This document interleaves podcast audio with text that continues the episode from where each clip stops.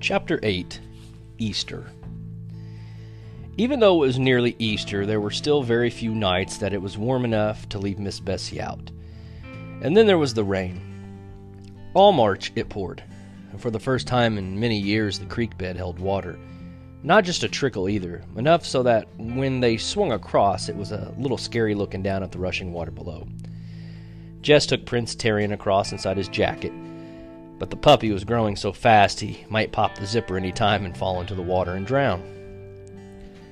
Ellie and Brenda were already fighting about what they were going to wear to church.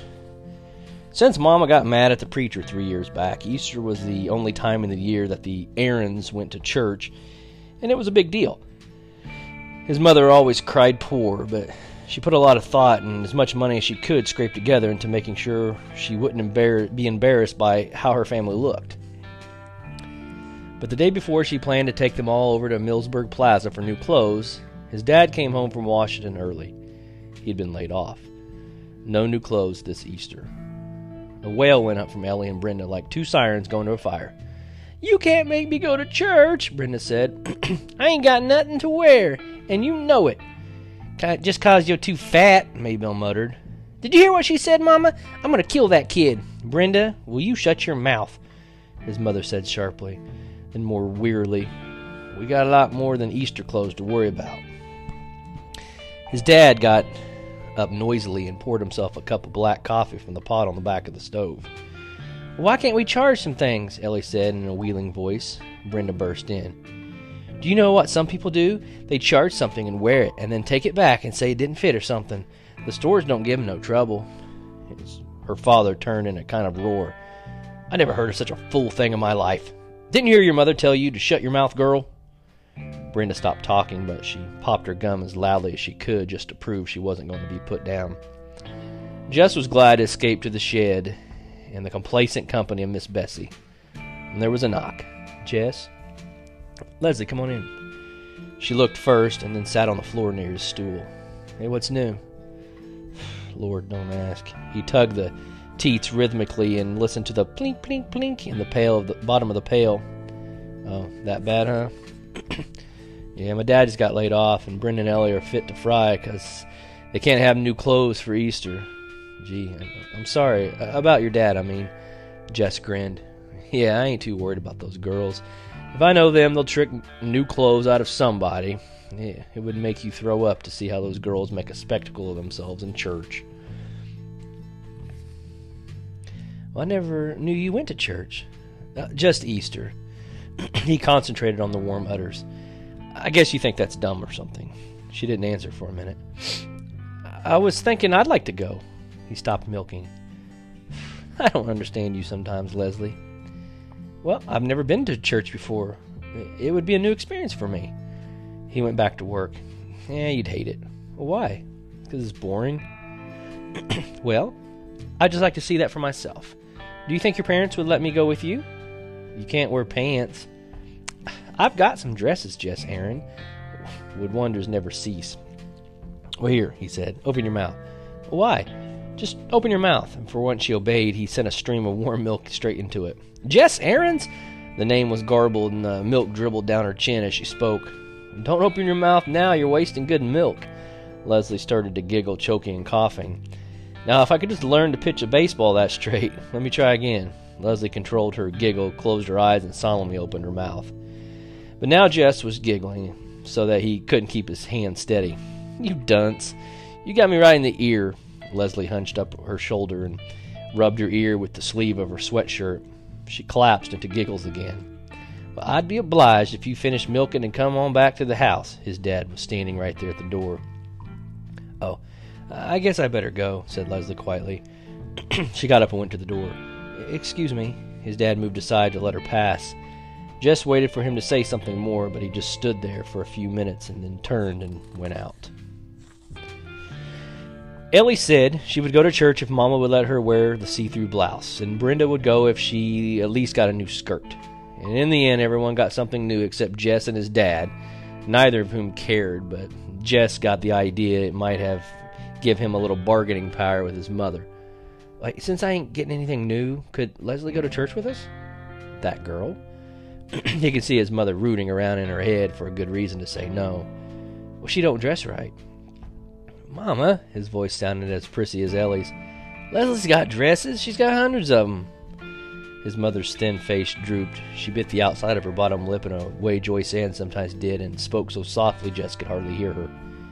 I don't want no one poking up their nose at my family. Jess wanted to put his arm around her, the way he put it around Maybelle when she was in need of comfort. She don't poke her nose up at you, Mama, honest. His mother sighed. Well, if she'll look decent. Leslie looked decent. Her hair was kind of slicked down, and she wore a navy blue jumper over a blouse with tiny old fashioned looking flowers. At the bottom of her red knee socks were a pair of shiny brown leather shoes that Jess had never seen before, as Leslie always wore sneakers like the rest of the kids in Lark Creek. Even her manner was decent. Her usual sparker, sparkle was toned way down, and she said yes'm and no'm to his mother, just as though she were aware of Mrs. Aaron's dread of respect. Jess knew how hard Leslie must be trying, for Leslie didn't say ma'am naturally. And in comparison to Leslie, Brenda and Ellie looked like a pair of peacocks with fake tail feathers. They both insisted on riding in the front of the pickup with their parents, which was some kind of a squeeze with Brenda's shape to consider. Jess and Leslie and the little girls climbed happily into the back and sat down on the old sacks his dad had put against the cab. The sun wasn't exactly shining, but it was the first day in so long that the rain wasn't actually coming down. And they sang, Oh Lord, what a morning. Ah, lovely meadows, and sing, sing a song that Miss Edmonds had taught them, and even jingle bells for Joyce Ann. The wind carried their voices away from them. It made the music seem mysterious, which filled Jess with a feeling of power over the hills rolling out from behind the truck. The ride was much too short, especially for Joyce Ann, who began to cry because the arrival interrupted the first verse of Santa Claus is Coming to Town, which, after Jingle Bells, was her favorite song. Jess tickled her to get her giggling again, so that when the four of them clambered down over the tailgate, they were flush faced and happy once more. They were a little late, which didn't bother Ellie and Brenda, for it meant that they got to flounce down the entire length of the aisle to the first pew, making sure that every eye in the church was on them, and every expression of every eye a jealous one. Lord, they were disgusting, and his mother had been scared Leslie might embarrass her Jess hunched his shoulders and slunk into a pew after a f- string of women folks and just before his dad.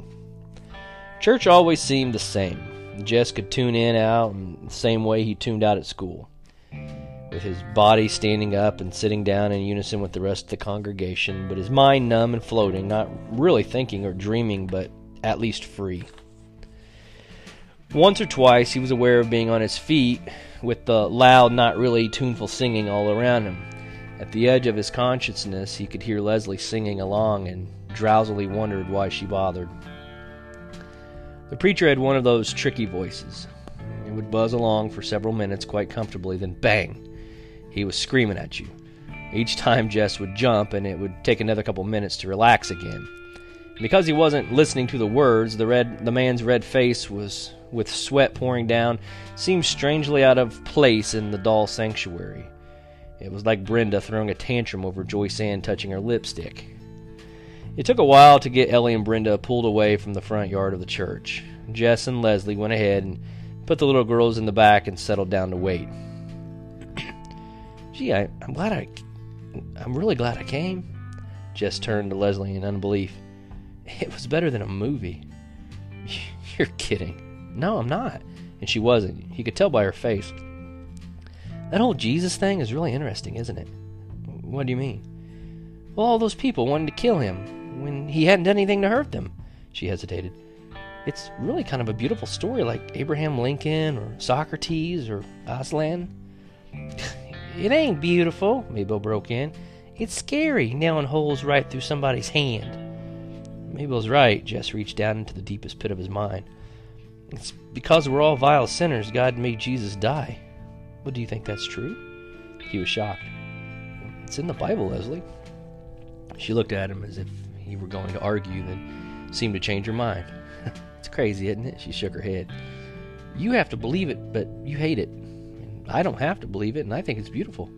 She shook her head again. It's crazy.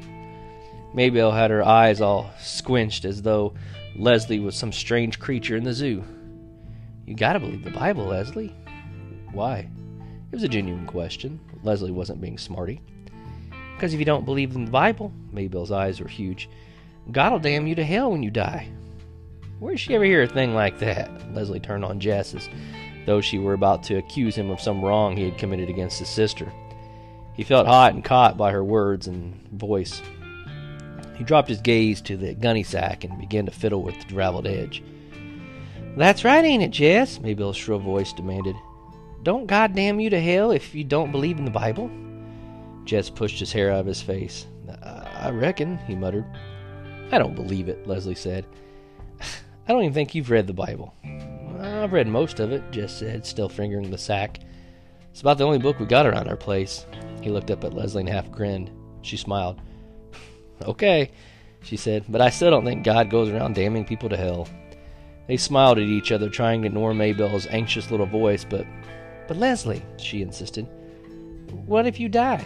What's going to happen to you if, if, if, if you die?